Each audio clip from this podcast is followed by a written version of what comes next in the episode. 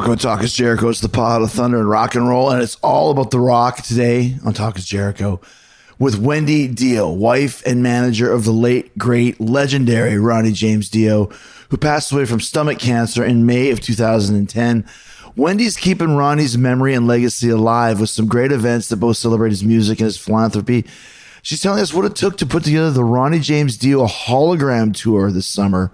Very interesting stuff there and what started the annual Bowl for Ronnie charity bowling event. Uh, every year, the fifth annual Bowl for Ronnie is happening tomorrow night, November 7th, at the Pins Bowling Center in Los Angeles, California, with all kinds of celebrities and great rockers taking part. Last year's event raised $74,000 for the Dio Cancer Fund, and Wendy's hoping to top that this year. There's still a few tickets available, or you can support the cause by bidding on any of the very cool items in the silent auction. Just go to diocancerfund.com. That's diocancerfund.com. And remember, go to Pins Bowling Center in LA tomorrow night, November 7th, if you're in town to uh, rock out uh, and bowl and do all those crazy fun things at the uh, Bowl for Ronnie event. Wendy's also talking about how she first met Ronnie James Dio, why he left Black Sabbath and started his own band, what she remembers about Ronnie's days at the Rainbow Bar and Grill, very famous place. So we'll get to Wendy Dio coming up here. So um, I'm here with, with Wendy Dio, which is really cool because what's going on right now with the the return of Ronnie James Dio, the return of Dio, the whole hologram thing, and it's just uh, the whole concept of this. There's so much to talk about. Um, it, it's really cool for me though because I was there. I think it was the last public appearance that that Ronnie ever made, which was at the Golden Gods that I that I hosted it. Was that true? Was that his last yeah, appearance? That was his last appearance. Yes, it was. yeah. Wow! Like, because Yeah. I remember he was very frail. It was three weeks. Three weeks before he passed away. Was he was he feeling good that day or? Yeah, I mean, he was. He was feeling really good, and I think it's really good for him because Right. to get out, and we we always thought that we he was going to make it. We never, I never Mm-hmm. envisioned that he was going to pass. Is it um not going to say strange, but is it gratifying to you that D- Dio's one of those guys that everybody loves, and in this business, you know, forty few and far years of doing between. it, it's Yeah, pretty hard. Where exactly. no Mhm. one ever really talks bad about about about Ronnie James Dio, and everybody's. I've got I've got a great story that I'll tell you about too. Everyone's got positive, very great memories and thoughts about him. He was a very special person, I think, because he really cared about people, Mm-hmm. cared about his fans. He cared about more than anything. I mean, I think fans are number one. I think the animals number two, and I think I was number three. The animals were number two. So as you said. number number two was animals. yeah, because I we played a show with Motorhead at the Uh-huh. Wiltern, and Dio was there. And afterwards, he was uh, uh, signing for everybody that was at the gate of the in Mm-hmm. the back area, and it wasn't even his gig. But I was like, "Do you do that every night?" And he said, uh, "He said always give people their moment." Yeah. He yeah, said, yeah. "You will, you might not remember it, but they'll never forget it." Exactly, and it's very true. a great true. Well, he always used to say. I mean, he came from humble uh, beginnings. I mean, a very working class family up in upstate New York, Mm-hmm. and uh, he just felt that the fans have made him where he was. Right. And so he never forgot that. And he always said, you know, he learned what to do and what not to do in, in Rainbow. Oh yeah, Rainbow and Yeah. all those years. How did you meet Ronnie? I met Ronnie because I knew the Deep Purple guys. I knew Ritchie quite well. I knew his wife very well. And um, they were in the Rainbow and they invited me to go to a party. And they had just formed Rainbow, uh, just recorded the first album, uh, but had not toured yet. And uh, I went up to the house and I met Ronnie there. And uh, I thought he was a bit too short for me. That's what Tony Iommi thought when he first, when he first met him. He's too short to be in the band. Followed me around and followed me around and kept calling me and everything. And and then he said, "Quit your job and come on the road with me." And I was like, "Mm, "No, I can't do that. I'll come for a couple of days." And I never went back. that was 40 years ago. Yeah, that's probably yeah. the mid 1975, I think that was. Yeah. Wow. Yeah. So throughout the whole career, were, were, were you managing him? No, uh, when I obviously when I met him, uh, Rainbow had a manager, and when Ronnie got fired from Rainbow because uh, he wouldn't write more commercial songs, Mm. and they wanted to go more commercially, which they did, and that's fine. But Ronnie didn't want to Really, I didn't know that. So Ritchie wanted to do kind of the Stone Cold Well, he, stuff. yeah, exactly. So Ronnie wasn't into that. He said, "I don't write love songs," uh, and so he got fired. And we, I said, "We're going to go back to California." So I knew quite a lot of people there, and uh, we went back to California. And he started um, working with um, Skunk Baxter, and then he had another band. He was working with some other people. Oh, he was he was working with Jeff Baxter. Yeah, yeah, really. yeah, They had a yeah. band, or were they just? Well, they put- were starting to write and to write to No stuff shit, and do some stuff, and then he was working with another band, uh, and then uh, the Sabbath thing came along, Mm-hmm. and uh, he joined Sabbath, and they had a manager. So I didn't actually start managing Ronnie until he had his own band. Was was was it Don Arden that was managing Sabbath? Uh, Don Arden was managing Sabbath when Ronnie came into Yeah. the situation, but Don wanted Ronnie to. Um, it was going to be their tenth anniversary, and he wanted Ronnie to uh, write the music and uh, record, but he wanted Ozzy to perform. Oh, And Ronnie goes, no, one or the other. uh huh. And so uh, he left, and then Tony decided that he wanted to work with Ronnie. In the in the in five minutes we've been talking, you've already blown my mind as a guy who knows quite a bit about Dio and the history of. of so I did not know that. So he wanted Arden wanted Ronnie to write the material, but Ozzy to sing it. Yeah. Wow. Yeah, yeah, yeah. Interesting. So uh, write and record the album, and for them to do their tenth anniversary tour. Hmm. But um, Ronnie said no, and so Don, Don excused himself, and we had Sandy Pearlman came in just to manage the band. So, but when he left Sabbath and when they just started Dio, like Holy Diver era, that's when you took over yeah, as manager. well, that's when he said, "I need you to manage me." I said, "Oh no, I can't do that."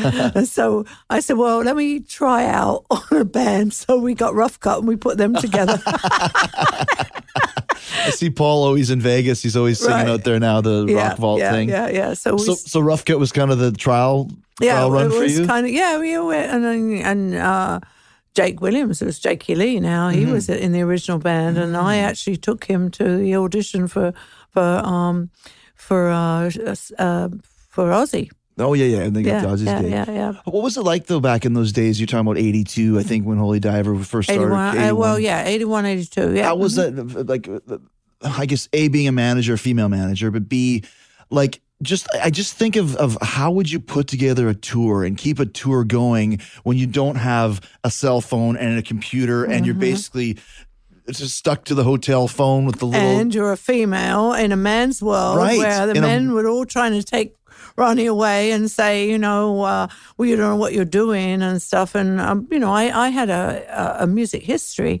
Uh, I worked for uh, Decca Records Mm. um, and I worked for uh, booking agencies in England. I worked for attorneys with reading contracts. So I did have a. You had some experience. Yeah. I doubt he would have asked you if you didn't. yeah, exactly, Right? and exactly, and so um, it was very, it was very, very hard in those days, and, and also with going out with uh, with Dio, uh, we didn't know what was going to happen. I had signed Ronnie on a solo deal, so it wasn't a very big amount of money, and we mortgaged our house actually to to go out on the first tour. Really? Because I wanted it to be, you know, as good as what he had been with Sabbath and stuff. Um, and then the record company kind of jumped on after it, they we started to get success with the with the album. Yeah. So um, it was uh, it was it, it was quite an experience actually. There were so many men managers that would come to me and try to take Ronnie, and, Hmm. and I had a little uh, a funny story with with Bill Graham actually. Um, Famous promoter. Yeah, um, great man, great man actually, Yeah. great man. But um, well, they were playing up there, and uh, It's like the Fillmore or whatever in San Francisco. yeah, it was or- up in San Francisco, and um, I think it was Day on the Green actually. Okay. And uh, so at the end of the show, and you went to settle, and it had, um, I think, 16 chairs, broken chairs that he was charging us for. And I said, Well, where are the chairs? He said, Well, I don't know where they are. I said, Well, I'm buying them. I'd like the chairs. So it was like 1200 It was something silly like $1,200 or something. And uh, so he said, "Well, nobody's ever asked me for that." You know, I said, "Well, I want the chairs. if I got to pay twelve hundred dollars, I want the chairs." And then we were arguing back and forth about the twelve hundred dollars. And I said, "You know what, Bill? I think you need the money more than I do. So I spend that on lunch. Why don't you just keep the twelve hundred dollars?" And he was, like, "Oh no, no, no. Here's it." So in the end, he gave me the twelve hundred dollars. And about a few years later, I saw him and he said, "You know, Wendy, you you you use reverse psychology on me."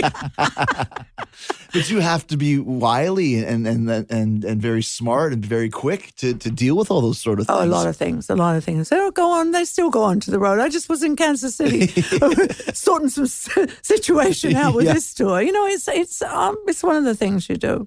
Well, I mean, because I grew up in Winnipeg in, in Canada, and like mid '80s, everybody was just it was so heavy metal crazy, but Yeah. everybody loved Dio. Yeah. it, just almost like not knowing the history of, of Sabbath because I was only maybe 11 when Mm-hmm. Holy Diver came out, but just this Dio guy is everywhere.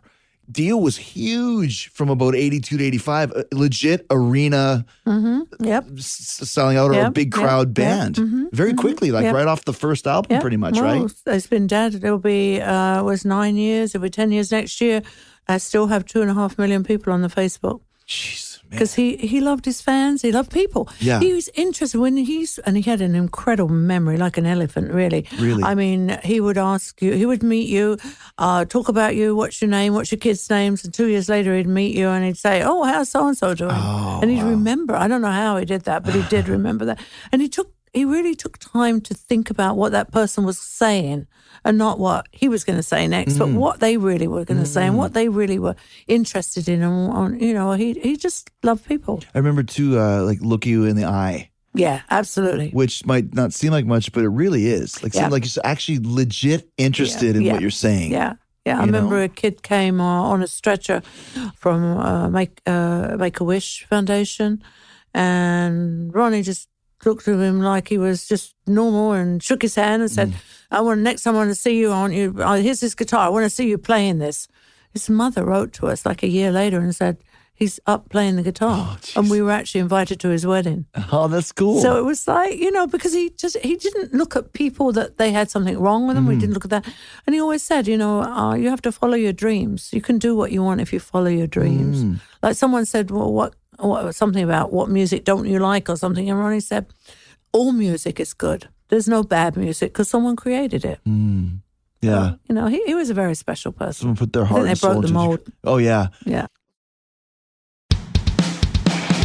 What about, um, uh, and like I said, this is the, the chance for me to actually talk almost to, to Dio, but when you're talking about his, his, his gimmick at the time with the swords and the Oh, dragons, dragons. and- Oh yeah.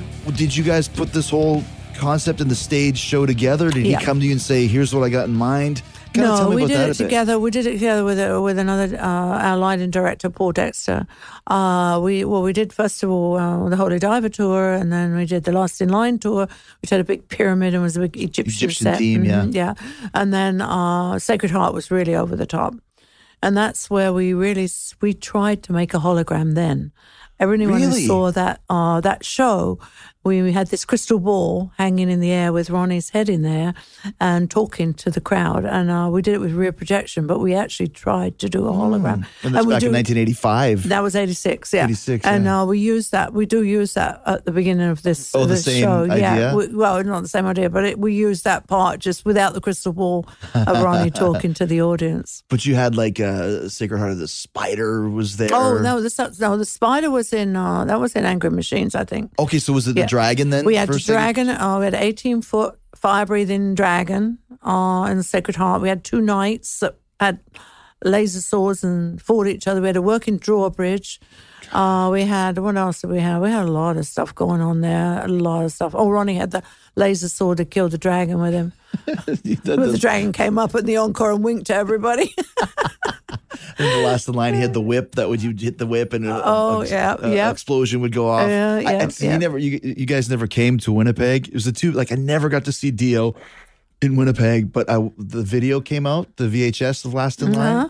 And there's there was a lot of lasers, like Yeah. the Dio logo was in Yeah, lasers. yeah, So mhm. even at that point, that was forward thinking. Yeah, forward thinking technology, yeah, absolutely. Technology's come such a long way. I mean, with a hologram, you can have fire without, you know, I mean, we used to carry 17 trucks with Sacred Heart. You can carry one truck with with hologram. Right, uh, right, right. And you don't need a pyrotechnic and you don't need a fire marshal to give you a, a test every day. Day. worry about all that, So yeah. and you have all the fire, and it's there, but it's not real. So, and, and when you were talking about, you know, the, the peak of Dio, and then of course all the other, he, Dio was never not popular. Like there was different levels. There's different levels, especially in the 90s when grunge came in. yeah. That was a really bad time for heavy metal people because grunge came in and it was a new thing. But those those fans are always very, very loyal. Yeah, Very and loyal. his records at that time, like I was listening to Strange Highways the other day. It's actually one of my favorite Dio records. It's super heavy. Like Mm-hmm. it, it's not grunge, nor should it be, but it's not like he just sat down and died. He just approached it a little differently. Right, right. So always gigging and touring is my point. Mm-hmm. You know, so when he passes away, like you mentioned, nine years ago, and you've done a lot of things to keep his memory alive, Ride for Ronnie, which we'll talk Mm-hmm. Right. about later. And th- then there's a bowling Bowl for celebrity bowling. celebrity uh-huh. bowling. Uh, and once again, because Ronnie has such a great reputation, is so critically and personally acclaimed. When did you start coming up with the idea to do the hologram?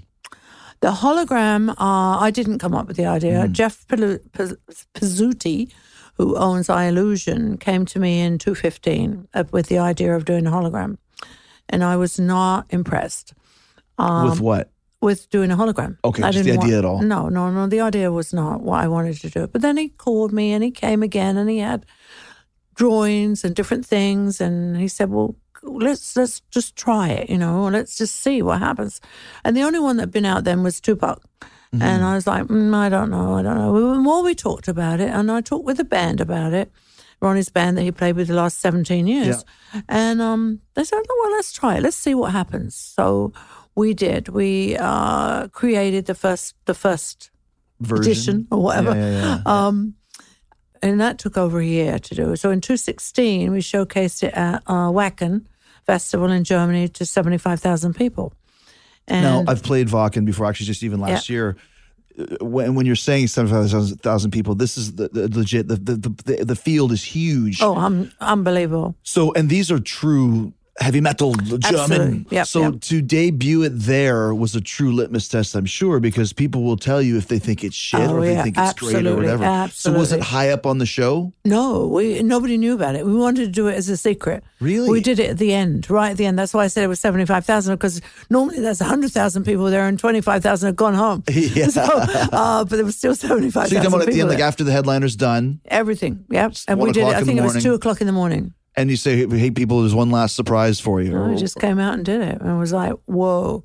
That to me, working with it had not, because they make a head, first of all, they make a head and then they digitize it and then it's done like almost like um like a cartoon, like frame by frame by frame by frame.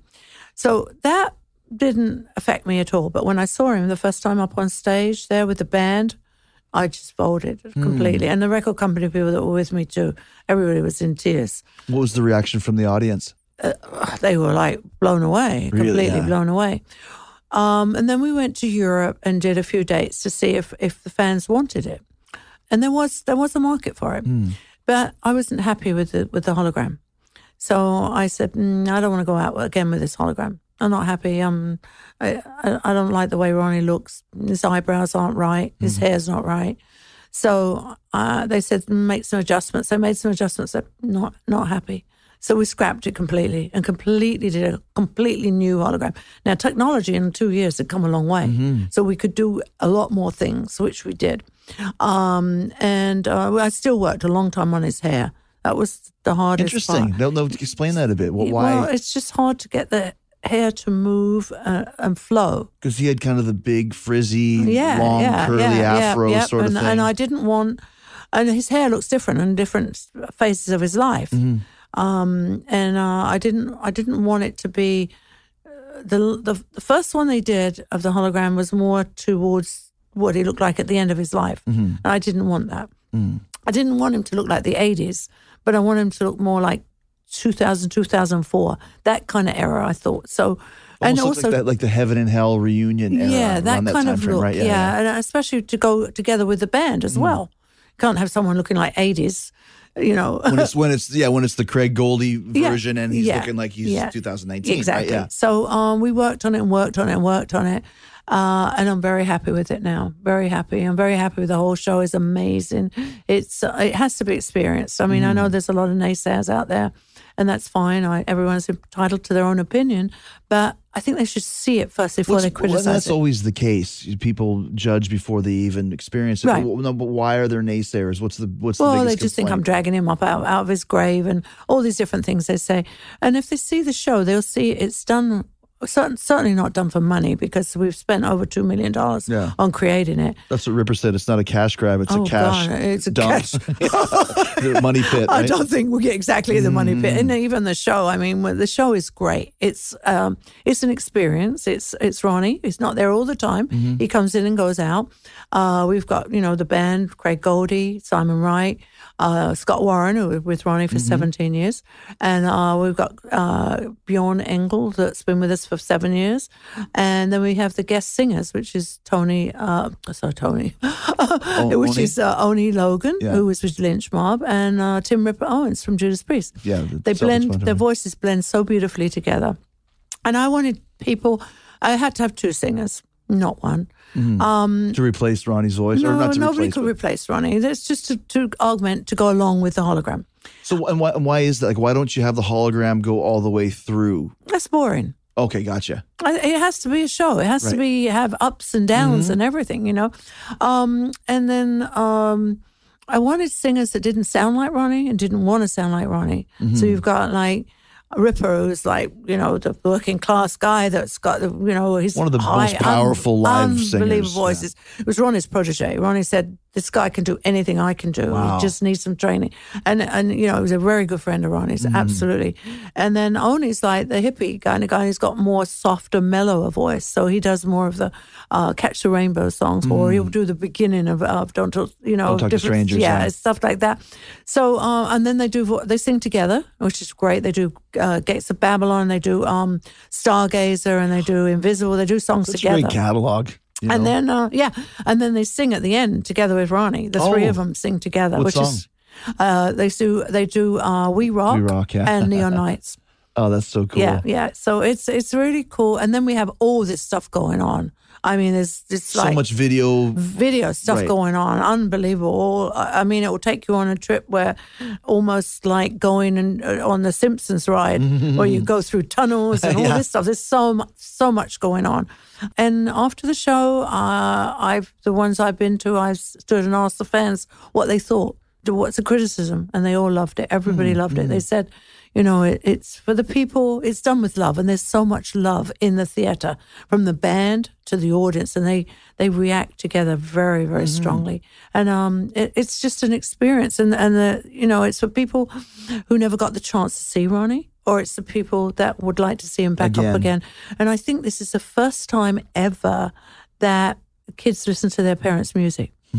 And so we find a lot of parents bringing their kids. Mm-hmm.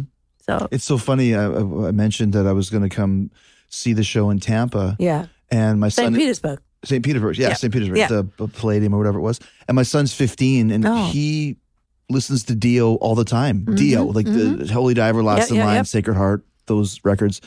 And one, it's like, like why, where are you finding Dio? And it's because he listened to this song on YouTube, which led him to this song, which led him to Dio. And then this Mm-hmm. Right. Mm-hmm. guy's pretty cool. I like the music, whatever. So we were going to go together to the show, and that was the show where you couldn't fit the production. couldn't in. fit the product. Well, it wasn't couldn't fit it. Actually, it was a hundred year old building in Oh. St. Petersburg, and the guy was worried when he saw how much weight we were carrying Mm. that the the stage was going to collapse, and and he he said uh, he just didn't want to take the risk of. Didn't he know that beforehand when you well, were advancing you the know, show? Or? we advance the shows, but a lot Yeah. of times people don't really pay attention. People don't understand that about rock and roll because, like I said, with like I was talking to our tour manager about this, and I said, "Wouldn't you have advanced this?" He goes, "Yeah, but sometimes, like you said, they're not paying attention. They just, uh, you know, rubber stamp it, Right, whatever. it's a stage. right, Who right. cares? Yeah, exactly. Yeah, You know, and not realizing the that extent. the weight the weight what is what the issue Right. was there uh, we we have a hard time actually finding places to play because can't play clubs because it needs to be 25 foot high and 40 foot wide to fit the the, it, the production in uh, not big enough to, to go into arenas Mm-hmm. at the moment so we have to find theaters that are able to and a lot of those theaters are old And the one in St. Petersburg was over 100 years old. And they were like, well, they were really scared that it's going to be a safety issue and somebody might get hurt. You said a couple of things. One that you said when people are the some of the naysayers that you're dragging him out of the grave. I don't see it as that at all. No. I didn't see it with the Tupac thing either. No. Because also too, we know that technology is going to advance, like you mentioned, in two years. Imagine two years and two years. I have no doubt in my mind it might just be a Vegas attraction or something, but there there will be Beatles Oh, performances. absolutely. You know, we've already seen the Michael Jackson. I was at Right. Cirque du Soleil Yeah. in Vegas. They use a Michael hologram, Right, which is right, right, amazing. right. You know, uh, ACDC with Bon Scott, Frank Sinatra. I mean, Queen with Freddie. You name it. Yeah. I think that you right now, ten years, fifteen years from now, are going to trace this back to Dio was one of the first Well, to do this. It's funny because um, the promoter in Orlando, he had said before that he wasn't really a fan of of the hologram, and when he saw that the show and everything, he said to me afterwards, he said, "You know, Wendy, I've just witnessed history in the making." He goes, "This is Mm. going to be the way," and it's true because all the innovators are either getting old and getting to retirement age, or or they're um they're just you know passing away, which is you- unfortunate. You can't replace it. There's no replacing No. deal, but No. to see it, No, it's- it's a it's- taste of what it was like. It's not. It's not a replacement at all. Obviously, we're not saying it's. Nor can it's, it be, right? It's an experience, and it's done with love, and we just want to keep his music and his memory alive, Mm-hmm. and that's what it's done for.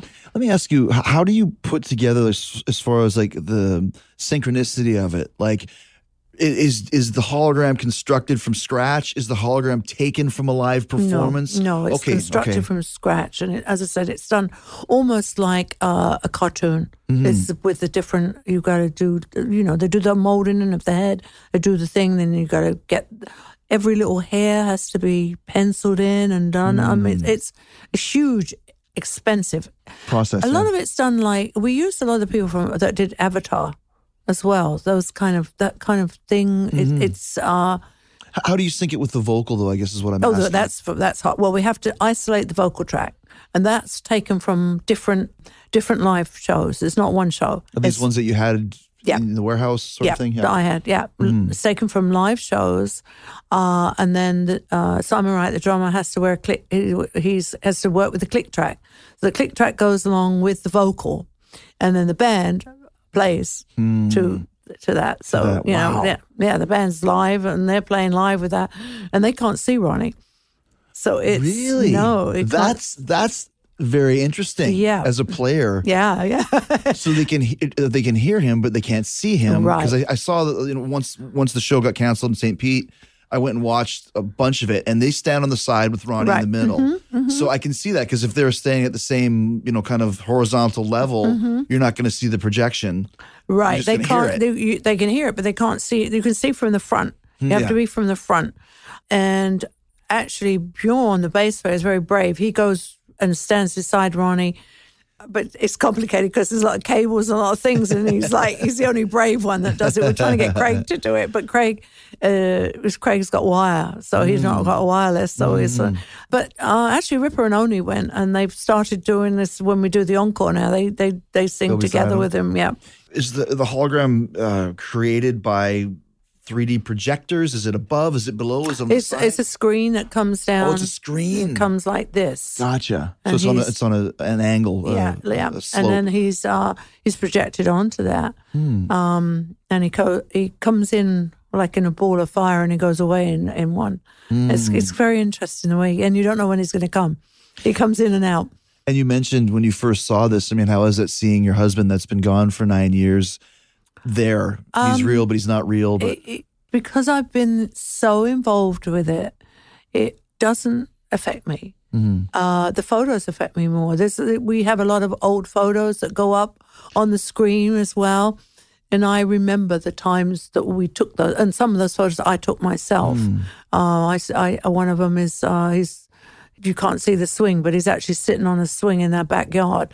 And I remember the day that I took those photos. So Mm. that really kind of upsets me. Mm-hmm. Uh, but seeing him on stage, no, because I'm sometimes I, I, I forget that he's not there, and I forget, and I think, oh, I'll go back and see him, and uh, it's it's, like, whoa, whoa, wait, right, yeah. I mean, even just the the, the, wardrobe that you've chosen and just Yeah, yeah. all of that stuff. Yeah. You know, I can see it, it's it's a really cool way to keep like you said, the memory alive, but also to expose to a whole new generation. Yeah, and it's and I think it's the way of technology now because you know uh, the Frank Zappa one just went out. Oh wow. That one was done with the same Eyellusion company. Uh, they went out and did a great show on that. That was that was, that, that was real Hmm. fun. Uh, um, they did that, and they were, were talking to a lot of other people.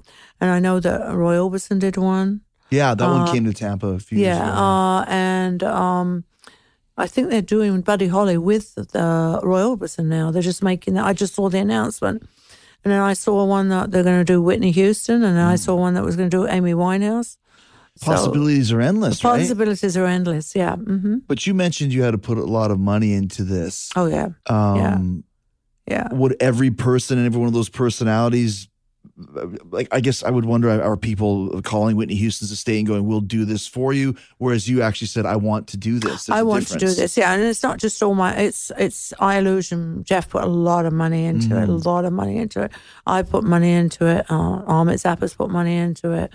So what's your Todd Singerman's put money into it. Oh, Todd. Yeah, does Mm-hmm. Todd still work as kind of Dio, uh, Dio's co-manager sort of thing? No, no, no. He's he he had Motorhead. We I Yeah. had Dio, but we worked together so long, so many times. And Ronnie and Lemmy were such good friends, and, and Todd and I are such good friends. So he, Todd's a great guy. yeah, he is. There's a there's see look at the possibilities. Ronnie and, and Lemmy playing Wouldn't that be fun? together, right? You Wouldn't what I that be fun? So Ronnie and Lemmy were buds. Oh, absolutely. Yeah. Yeah, yeah, yeah. Absolutely. I'm, actually, when uh, when uh, Lemmy passed away, uh, we did we did the funeral for him, and uh, and uh, Todd posted something that somebody had sent up, and it had a caption of Ronnie uh, greeting Lemmy and saying, "Be as be beers out this way." Was because when you're talking about like the 70s and 80s and all those guys back in the day, not all of them, but it was a very much of a party atmosphere. oh, absolutely. Not so much the same now, but was was Ronnie super involved in that, or was he just was just kind of Uh, Ronnie, uh, well, we did a lot of tours. Ronnie did a lot of tours with Motorhead, with Scorpions, with Judas Priest. There's Rob Halford's great friend, you know, a real good friend. Actually, he's playing uh, Riverside this uh, same day we were playing in uh, at the Wilton. oh, okay? And uh, we were going to play Vegas. Uh, was going to be our last show, but then I saw that Judas Priest was playing and Paul McCartney, and I said, "Whoa, whoa, wait a minute!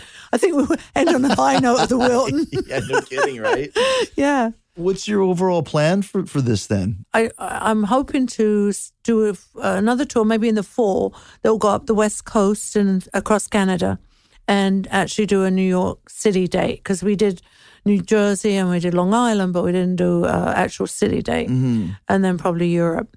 But um, those Is it something that you think could have legs, or is it you see it once and then you've seen it, or could you update? Oh, the we can update it. I I plan on updating it. eras. Technology's coming such a long way. I'd love to have like tigers and dragons walking out in the audience. I mean, there's so many things yeah. that I'd love to do. I saw a, a, a photo of Ronnie um, uh, just a few days ago, and it was um, him holding a big crystal ball. I thought, wow, we should do that and put Ronnie inside the crystal ball. It's like you know, there's so many things you can do with with this, Mm-hmm. and we have a lot of fire, of course, in it, and we have stuff going on all the time. There's so much stuff you can do, and and it, it's it's it's amazing. It's it's mind blowing, actually. Have you heard from any of, of Ronnie's peers at all with opinions about it, or, or congratulations? Uh, yeah, I mean, we people that have seen it have loved it. Uh, we had uh, one guy, I guess, on Facebook that was got in a fight with Craig Goldy and said, "This is disgusting. This is awful. This what?" And, and Craig goes, "Why don't you come to the show?" And he went to the show in Atlanta, and he was like, uh, blew his mind, and he wrote a whole thing and said how fantastic it was, and completely changed his mind. And he saw that it was done with love and, and respect, and and a whole tribute to Ronnie. I always love that when people are like, "Yeah, your band sucks." It's like, have you ever heard any songs? I don't have to listen.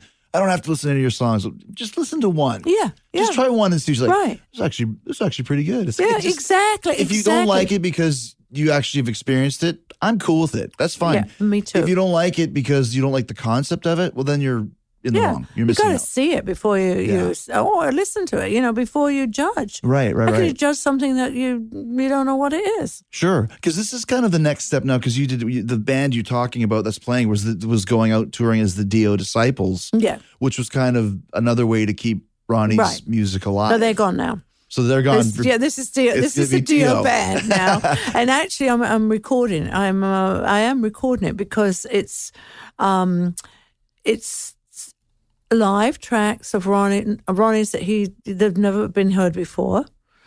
uh, him live. It's playing with his, his band on those tracks. Bjorn was not on any of those tracks before. Um, and then you've got Oni and uh, Ripper on it. So I am actually recording it and I am going to put it out. It's like a, a I like think- a, d- Blu-ray DVD, Yeah, it'll of thing. yeah. No, no, no. I don't want to. Rec- I don't. I uh, just audio. just audio. I don't think. I mean, I don't want to video it because I think that you have to experience it. And I think if you video it, people might just buy the video and go, oh, I don't need to go see the show. I'll just buy the video. But it's a totally different experience to watch it live. Uh, yeah, you're you're right because, like I said, watching the video and the spectacle of it was amazing. But I would love to be there, Be there and feel and the vibe. see- feel the yeah, vibe. You it know, is like it's really like it, it, it, You know, it remind me of like when you watch a movie like The Polar Express or something. Like It's Mm-hmm. one of those very intensely animated, but it's almost like Tom Hanks. It's the real Tom Hanks, but it's not. right. It's like that. Like it's like it's Yeah. so deal, and then one little motion where you realize, Right. okay, it's the Yeah, hologram. But right. that's I like that. Yeah. I don't want to see an actual Dio because then it's a zombie Dio. Right. It's the hologram. It's Dio, a hologram. You know? But also, you must know this yourself that when you've got a great show going on, Mm-hmm. that atmosphere and how you feel the audience and how they become one, you, the performer, and the audience. And it's just such a, a high Mm-hmm. by by the warmth in the theater. And, and that's something you can't see on a video. You ha- I, I mean, you know that yourself when you've got a great show and the audience is there and it's like, wow, this is just amazing. It's electricity. It is, yeah. You've done a great job, like we mentioned, of, of keeping Ronnie's memory alive even before the hologram. Let's talk about some of the other things that you've done. Um, I always hear about the ride for Ronnie. Eddie Trunk's out here every year for it. Kind of explain the concept behind that Okay, so what you do with it. yeah, how that started was uh, when Ronnie passed away. He passed away from prostate cancer, stomach cancer. Um, No, stomach cancer. Stomach cancer. And um, everybody was like wanting to give money to a charity or something, and I was like, well, I'm, I'm a kind of, I kind of get upset about some charities because they have such high administration costs. So I said, okay. So I got together with 14 of Ronnie's very close friends, and uh, we formed the Ronnie James Dio Stand Up and Shout Cancer Fund. And uh, we did the memorial the uh, the first year. We did the memorial, and we had bands playing and everything. And then I found out that people were coming from Sweden and all over to take part. And I thought, well, maybe we should do some things to um, occupy them while they're here. So we decided we'd do bowling on the Friday and we do the the ride on the Sunday. And we did. It was a lot of work. I'd never do the three again together, but but it went off so well that we decided, well, why don't we just continue with the ride for Ronnie and the celebrity bowling? So now we uh, we do the uh, the ride for Ronnie close to Ronnie's memorial, but close to his passing, and that is uh, Harley Davidson sponsors us, and we ride from uh, Harley Davidson in Glendale to Los, Encina, Los Encinas Park, which is a historic park in Encino. And we have bands playing, and we have oh, well, th- there's lots of vendors there selling stuff. We had food trucks, we have alcohol, uh, we have we have a lot of fun. It's a family day uh, with a lot of fun, and we raise money for for the charity. And uh, the motorcycles, we have about 350 motorcycles coming, and, we have, and it's amazing. We have the police escort on our, on either side going down. It's really fun. That's cool. And then we in, in October or November we do the um we do the celebrity bowling, and we've been very honoured to have Jack Black uh, bowl for us, Tom Morello, Dave, Doug Aldrich, you name them. They all come out, and it's great. It's always sold out, which is great. So, and we make you know we raise the money for a good cause, have fun night, but it raises money and also awareness for early detection saves lives. So let, us talk about that because I remember uh, you might have said something. I think actually Dio was even talking about it after he was diagnosed to say, "Go get checked." and Checked, get yeah. this." So what exactly? How do you like? What? I, I, I'm sorry, but stomach cancer eats away your stomach, what exactly No. is it? Okay. So what we support for uh, for research is uh, gastric cancers, which is stomach cancer, uh, pancreatic cancer, and colon cancer. And mostly men's, uh, not always men, but mostly men's dis- diseases. Uh, they're very hard to detect until it's too late. Uh, a lot of men don't like to go get checked. Women are pretty good. Men don't like the way they're being checked. They don't like the finger up the butt Yeah, right. we are working now with uh, Dr. Wong at UCLA, and he's developing a saliva test. that Mm. would give you very early detection. So if when it when we when it's uh, on the market, well, you could go to your, your local GP for a checkup, and they swab it, send it away, and can tell you at very early stages if you are suffering from one of those diseases. Mm. Therefore, if you get it early, it can be cured. Mm. But once it's stage four, which was with Ronnie, stomach cancer you is like indigestion. Getting, I took Ronnie seven years before he passed away to a specialist because he was having indigestion problems, mm. and they gave him a heart test and all that, and said, "Oh, it's just a gas bubble." Had I known what I know now, I knew nothing about cancer then. I would have said, "Go and get colonoscopy. You get get an ultrasound, get blood work, anything." You know. In the end, Ronnie just went to his local GP, who's now on my board, Dr. Sandy, Sandy Kapoor, and he gave him a blood test, and he said something wrong here, and he said, "Let's get the, the all the tests done." And hmm. by that time, it was stage He was four. already stage four. it was too late. Wow. How long was that diagnosis until he until he? Seven years. Oh, he had stomach cancer for seven years. We didn't know. Oh, okay, but when he got diagnosed, Oh, how long? Well, he got diagnosed with it on the 13th of November, 2009, and he passed away on the 16th of May, Mm. May. 2010. Right, Yeah. right, right. Wow, so that's unbelievable to think that he was living with this for seven years. Yeah, he just had this. Uh, he was eating Rolaids and Tums, like Mm. go going out of style, he had these stomach cramps and things like that. But you know, So for anybody that's listening, if you're having cramps or constant indigestion, well, not even that. Just get early detection. Yeah. You can get tests; very easy. And if you're over fifty, you should be having a colonoscopy anyway once a year. Mm-hmm, mm-hmm. Oh, You mentioned Jack Black, and it was really cool to kind of see. I guess I'm a big Tenacious D fan, and I went to Pick of Destiny. Didn't really know what was going on right at the very beginning, you know, because he'd already done the song called Dio, but it's like Dio save us, you know, Right. and Dio's there on the poster. Right. It kind of gave uh, uh, him almost a little bit of a career resurgence to be linked with that, and Jack Black being such a Dio fanatic. Right, How- How, right. did, how did Ronnie feel? How did that come about? It came about because um, there was a song called uh, Pass the Torch, which they say was written about Ronnie. And everybody was scared to play it to Ronnie. And I played it to Ronnie and go, Oh, that's great. I love that. I want that guy in my video. so we asked Warner Brothers to track him down. And um, uh, on, uh, which was Killing the Dragon, I think, uh, there's a song called Push. And we did a video for that. And Jack's a busker outside the a store with that. And he changes all the lyrics around and everything else. It was really fun. And then uh, Jack and Ronnie became kind of friends. And then Jack invited Ronnie to be in his movie. Mm. Yeah, It's a great was- song. It's called Kickapoo, and it's got Yeah, uh, yeah. Ronnie and Meatloaf. Yeah.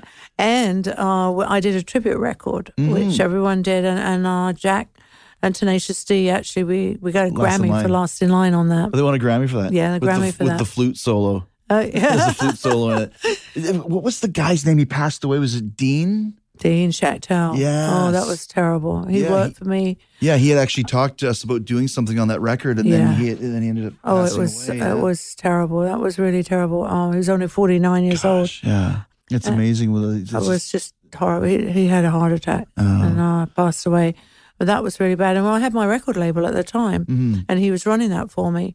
Um, and then after he passed, I, I just forgot the label because it's too much work. On the and he was the- he was doing that. So what is a label nowadays? Yeah. Anyway? Well, I signed. I signed now with BMG, Mm-hmm. and uh, they were releasing a lot of the stuff with bonus stuff Mm-hmm. that we're finding lots of stuff that nobody been heard before, and that's coming out. And I think September that comes out on October, Mm-hmm. and then um, Rhinos we're releasing a lot of stuff on the Black Sabbath stuff.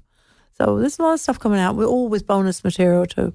So when they're doing the Sabbath stuff, if you're talking about like Mob Rules and, and Heaven and Hell, or, or even like the Heaven and Hell record, I think I can't remember what it was called. Bible Black was the song. Devil, you know, was it called? Devil You know. mhm. Uh, Do you, are you still working uh, quite closely with with with Tony? And, and do they come to you and say, "Here's what we have, I- an idea for this"? Well, Tony or- lives in England, so Right. what we work together with his manager, and Gloria Butler, is Geezer's manager, is a very good friend of mine. Mm-hmm. Um, she lives down the same street, Terry and, and Ronnie. In fact, I'm doing a documentary and uh, on Ronnie's life, and um, I just started doing that. Oh, wow. And the first interview was done with Geezer. Oh wow! And it's one, one of Ronnie, Ronnie and him were very, very tight, very I, I, close I had. Tony on the show, and I get a real sense that, like, once again, they just loved. You know, might have had ups and downs over the years, but just loved working and being. One of the things that I really am very happy about before Ronnie passed, uh, was the fact that they got to work together again, and there were no drugs or anything or alcohol, things involved anymore, and everybody was just great, and they were playing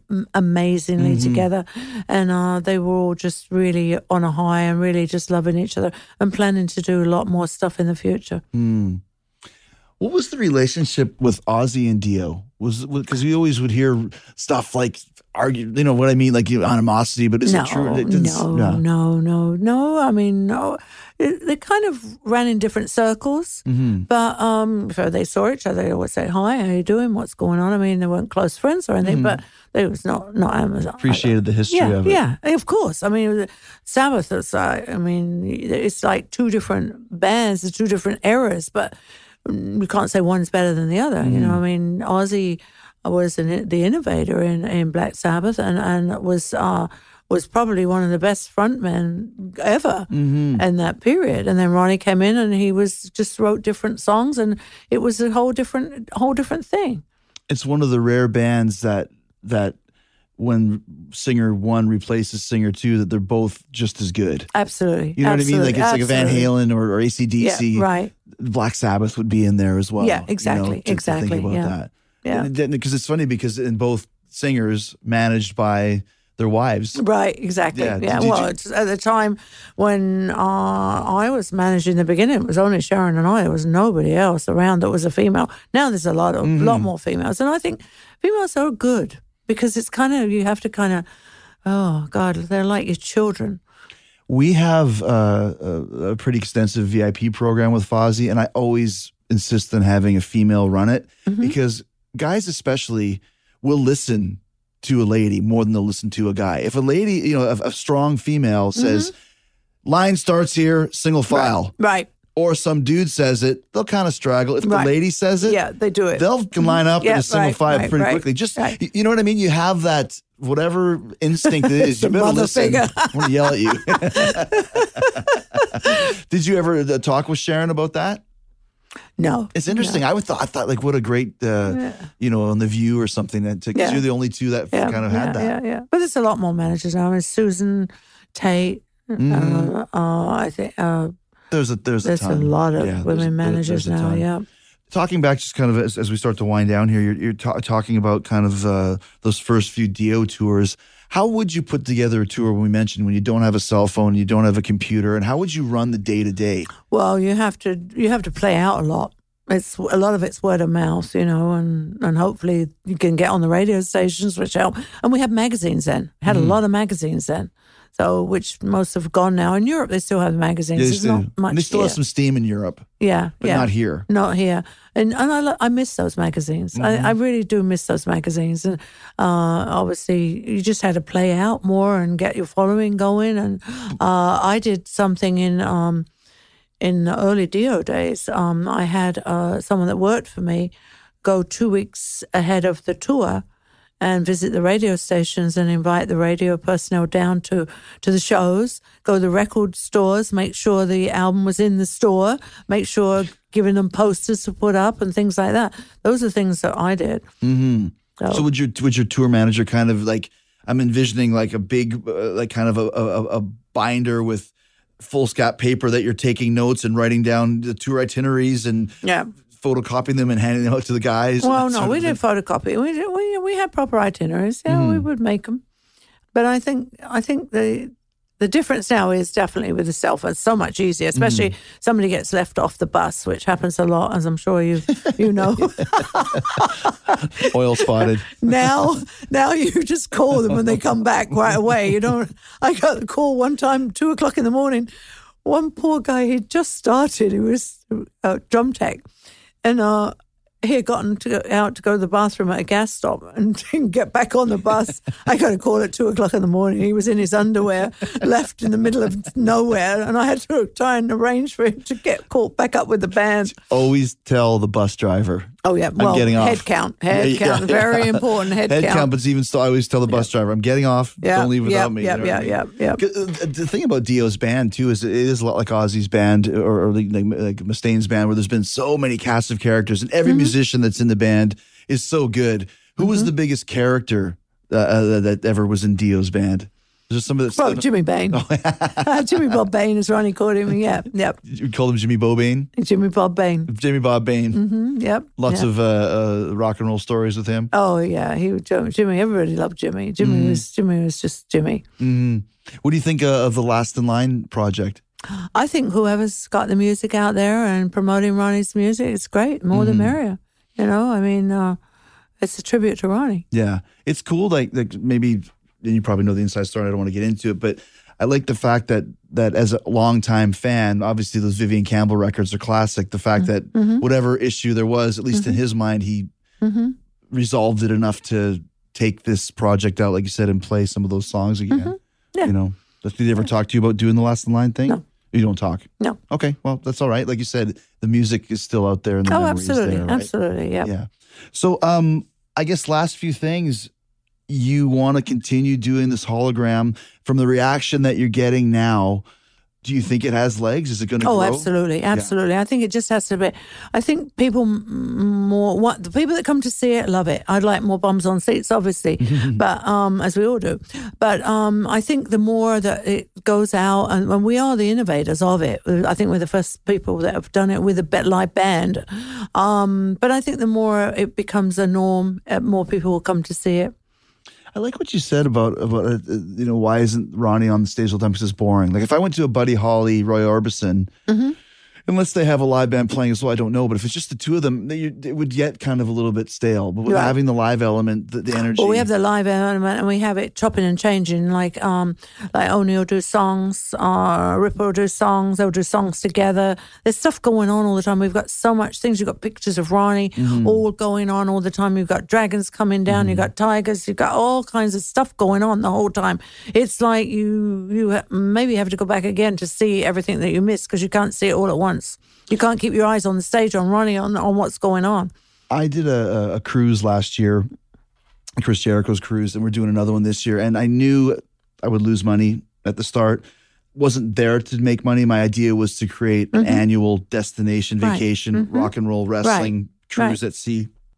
First one kind of sold out. Second one will sell out, and I'm building a brand. Mm-hmm. Right. Is it the same with you? Sit, building the brand. Yeah. That's exactly what it's about. You yeah, mentioned you know two million dollar investment. Yeah, You're not yeah, expecting yeah. to make that back No, no. in a year, two years, but no, maybe no, no. I, I don't. And, and then, of course, I want to make more. yeah. So the more we do, the more you know. I'd like to make and uh, do more songs, different songs, different outfits, different different um theatrics. Mm-hmm.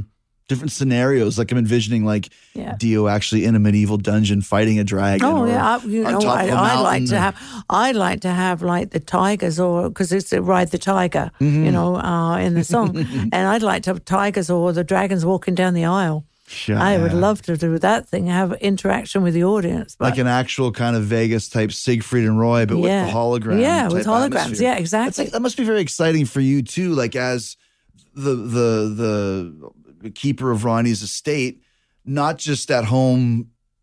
You know, not that you are, but I mean, this gives you probably real purpose to Oh, go out there. absolutely, and- absolutely, absolutely. I'm really, really busy, as I said, with the with the ride for Ronnie, the celebrity bowling. I'm doing the. We're finally finishing the book. I'm working with Mick Wall. You know Mick Wall, yeah. Um, because Mm. Mm-hmm. He's Ronnie had writ- started writing uh, the book. He'd written it up halfway through Rainbow. So um, thank God he did his childhood thing because I, I didn't know that part. Right, right. But you got a um, long way to go if you're just halfway through Rainbow. yeah, yeah, 40 yeah, years to yeah, go, yeah. But when I want to do it, I want to do it sort of like still through Ronnie's.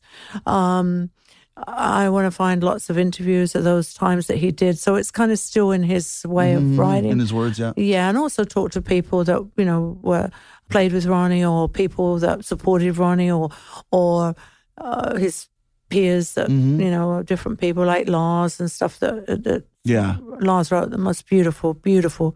He's a great writer. Mm. He I wrote this beautiful he writes some letter to Ronnie after he passed away. It Did he was really? After he passed away? Yeah, yeah, really beautiful. Just to you, Yeah, for private sort of thing. Yeah, mhm. That's really cool. yeah, yeah. Their their track on that. Um, Oh, unbelievable! Graham. unbelievable. They couldn't do. They said they couldn't do one. They had to do four. but 10 I think long. if I mean. Kill the King. It sounds like something that they would have done themselves. They made it. They brought it up, modernized it. I think they did the most They're amazing really good job. at that. They pick really good covers that Yeah. sounds like Metallica tunes. Yeah, you yeah. know what I mean? I could I could imagine a mosh pit right Yeah, there when yeah, it's going yeah, on. yeah, yeah, yeah. I think they did. Well, I think everybody did a really great job on there. I Mm. mean, the Scorpions track sounds like it should have been a Scorpions song. What is what they do? Gates. What did they do? I can't remember. Did. Gates of Um, Babylon or something. I can't remember what song they did. But you're right. That was great. Uh, I- oh, I- um, what um? Would you ever get like strange? Like this is Chris Jericho ice cream bar, and this is Chris Jericho bowling ball. Like, do you ever get people that still try and like say, "I want to put Dio on oh yeah, all the Slurpee time. cup or whatever"? all kinds of stuff that they want to do. Which comes, do- are some of the ones you just say no to? Yeah. Like, yeah. what's something some no some? I say no to, you know, but uh, it's a lot of uh, weird stuff that they that sometimes people want to do.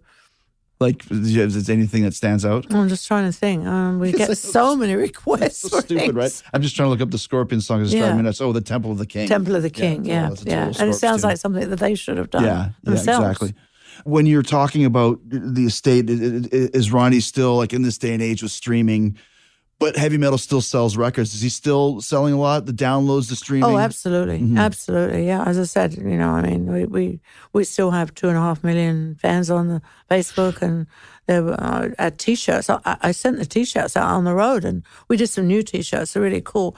And I found this fabulous photo of um, and it's funny because I was just in the file, and this I wasn't even looking in photos, and this photo kind of just popped up, and it was one of Ronnie in rainbow in black and white with his star and moon pants on. and I was like, oh, and I was looking to see who the photographer was, and it was kind of scuffed out, and it just said Braith, uh, Richard Galbraith. I remembered Richard Galbraith. And so uh, one of the guys in my office found him on Facebook and wrote to him and said, uh, We'd like to use this. Can we license this from you? Hmm. And the guy was like, Oh, absolutely. So we made a great t shirt of that. Oh, that's Um, cool. and we have that on. And I sent, and then we have another one that Marc Sasso, who's a, a great illustrator, he did a um, an illustration, and uh, we put of a dragon, and we put that uh, out. And I sent just a few on the road t-shirts. We're doing like twelve dollars a head. It's Wow. like unbelievable. That's I mean, I don't think we did that when he was alive. The tour poster looks really cool too. yeah, like, with yeah, the- the yeah, logo yeah. The Dio returns and Yeah, it looks great. Uh-huh, yeah, Last two questions for you. First off, what's your favorite Dio song? has to be Rainbow Eyes because he wrote that about me. Really? hmm No kidding. Yeah. What album is that on? That's on. Is it a uh, rainbow song? It's a rainbow song. Yeah. Oh, yeah, no yeah, kidding. Yeah. mhm. Dio always wrote about rainbows and Yeah, dragons yeah, and yeah. wizards. Well, and he, even in Elf, he, he said that was good luck. Even in Elf, if you look at the Elf songs, there's always on, on each album there's a song that's got a rainbow written in Hmm. it, and so he that's that's his kind of his signature thing. Rainbow Eyes is about you. Yeah, That's yeah, really cool. Yep, yep, yep. And my eyes change color. Oh. Do you have a favorite uh, Ronnie memory that you can share so with us? many, Yeah. so many. I, I, I, I don't know. I mean, he didn't like to go out a lot because he was on the road all the time. Um, just sitting with his guitar on the couch, uh, writing music and watching sports. Huge sports fan. Really? Huge sports fan. No kidding. Oh yeah, yeah, A New. York guy, right? yeah. Who was uh, his favorite? Giants? Giants. hmm Giants and the uh, what's the baseball team? Uh, the Yankees? Yankees. Or the Mets? Yeah. Yankees? because um, Mike Piazza used to come to shows and stuff, and he's a, there's a Mets. Nah. but he he was friends with him, but he didn't, he didn't like the big- Mets. a big- no, a big- he's a big Giants big fan. Yeah, fan, yeah. yeah, yeah, yeah, And um, and the other guy used to come in Arizona, who was uh, I, I forget. Tall guy? Yeah, Yeah, Randy. Randy Johnson. Randy Johnson. Randy Johnson. Another big metalhead. He used to come all the time to the shows and stuff. yeah. Photographer, too. Yeah. Is he? pictures. Oh, yeah, yeah, yeah, yeah. yeah, yeah. Uh, I'll leave you with one last Dio story. So uh, we had SummerSlam in Phoenix about Mm-hmm. 2003, I think, and it was when it was uh, Maiden, Dio, and Motorhead. Oh, right, right. mhm. And so we were backstage hanging out, and I asked to take a picture with, with Ronnie, and I had a glass of red wine. I don't know why I had red wine because I never drank red wine, but I think maybe because Ronnie was drinking it and he gave me a glass Mm-hmm. Right, of it. right. Was he a wine guy? Mm, More of a vodka guy, but he would Well, I'm a vodka wine. guy too, Yeah, so someone must yeah. have given me a freaking Yeah. wine. So I went to put my arm around him, and as I put my arm around, I accidentally my hand turned, I spilled red wine all over. He was wearing like a black, you know, typical deal, long sleeve pirate type thing, and I was like, "Oh my gosh, I'm so sorry, I didn't mean to spill the wine on." you." He goes, "That's okay." I said, "God, I thought you might put a curse on me." He goes, "How do you know I won't?" And then he went to deal something. he went like the, like the Italian thing, and I was like, "Ah!" Dio's a wizard. He just put a curse on me. And he started laughing. You know how that came about, right? The, No. The, the Maloik, it's called a Maloik. It's the old Italian sign goes back centuries to either whichever way you do it to either ward off evil or to give the evil eye. and his grandmother used to watch his grandmother, you know, was like five, six, seven years old, walking down the street, and she'd be doing this to as he's walking. Doing the the O sign, yeah, well, the Maloic, the devil horns, and uh, of course Ozzy always did the peace sign. Mm. So when Ronnie uh, was in Sabbath, I don't know, he said suddenly he just did it one day and just took on. now, Gene Simmons will tell you that he invented oh, it too. Oh, I know. Don't get me on that one. we'll leave it at that. Thank you so much, Wendy. Thank What you so much. And thank you for your continued support. Really appreciate it. Couldn't do it without you guys. Oh, my pleasure. Yeah, for Okay. next year I want to come play in the bowling tournament. Oh, yeah, you Eddie should. Trunk's there. I bet you I could beat him. Eddie Trunk's always there. always there. But there's one guy that comes. He's just nobody. Because we have the highest score as well. We have the, we have uh, awards, you know, for Yeah, for, for celebrities, whatever. But the highest score over. This guy, nobody's been able to beat him. He's got it every single year. But the best bowlers are um, actually are um, Marc Ferrari, Keel. Ronnie's cousin, Rock Feinstein. David Okay. Rock Feinstein, you know him from the Rods. The rods. And he yeah. was in Elf. Yeah, yeah. Those two, if they're on the same team, you They ain't beat gonna everybody? beat, you're not going to beat him. He didn't come last year and they lost. Because they're usually on Eddie Trunk's team. Because Eddie Trunk always has the All Star. He has the All Star. You should be on Eddie, Eddie's Eddie- team. Eddie's yeah, because he's got the All Star uh, celebrity bowling, and then we and then he always comes and he has the uh, All Star celebrity um, jam band Oh. for, for the uh, which Dave Grohl came last time. I heard. I Yeah. heard, yeah. Once He- again, everyone loves Dio. He just stepped in and Yeah. it was there. It was great. All right, the fifth annual Bowl for Ronnie's Celebrity Bowling Party to raise money for the Dio Stand Up and Shout Cancer Fund happening tomorrow night, November 7th at the Pinz Bowling Center in Los Angeles. The Foo Fighters, Dave Grohl will be bowling. Uh, Talk is Jericho alumni Rudy Sarzo. Steven Adler of Guns N' Roses uh, fame will be there. Matt Duncan from Armored Saint. I think Eddie Trunk is going to be there. So many more bowling to raise money for this great cause and to honor Ronnie James Dio. Actually, I think that's Jeff Duncan from Armored Saint. Just get that right. You can get your tickets and bid on silent auction items at diocancerfund.com. Diocancerfund.com. Go do it now and uh, help out uh, Ronnie James Dio. Great, great guy. And speaking of great guys, Ric Flair is going to be on Chris Jericho's Rock and Wrestling Rager Part 2. We set sail January 20th, 2020. And thanks to you guys, we're completely sold out. No more cabins left.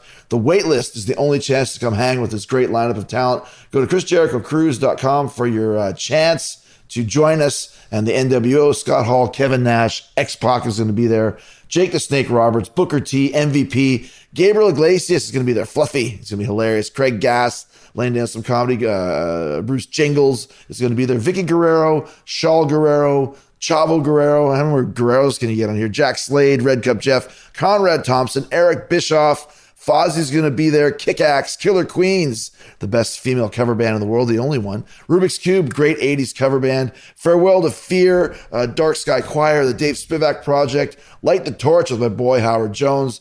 Jared James Nichols is going to be there. Do not miss out on this. And also the whole AEW crew. Young Bucks, Kenny Omega, Cody, Brandi, uh, Hangman Page, Moxley, just go to chrisjerichocruise.com sign up for the waiting list now uh, and we will see you there all right uh, we'll see you on dynamite as it's uh, jericho and sammy guevara versus kenny omega and uh, hangman page uh, november 7th and of course don't forget uh, sorry that's november 6th don't forget november 9th is is the big pay per view. Cody Rhodes versus Chris Jericho for the AEW World Heavyweight Championship. Don't you dare miss it, and don't you dare miss it on Friday. Special guests. I'm going to leave it a surprise because I haven't tracked it yet. I'm headed to New York City to do that now.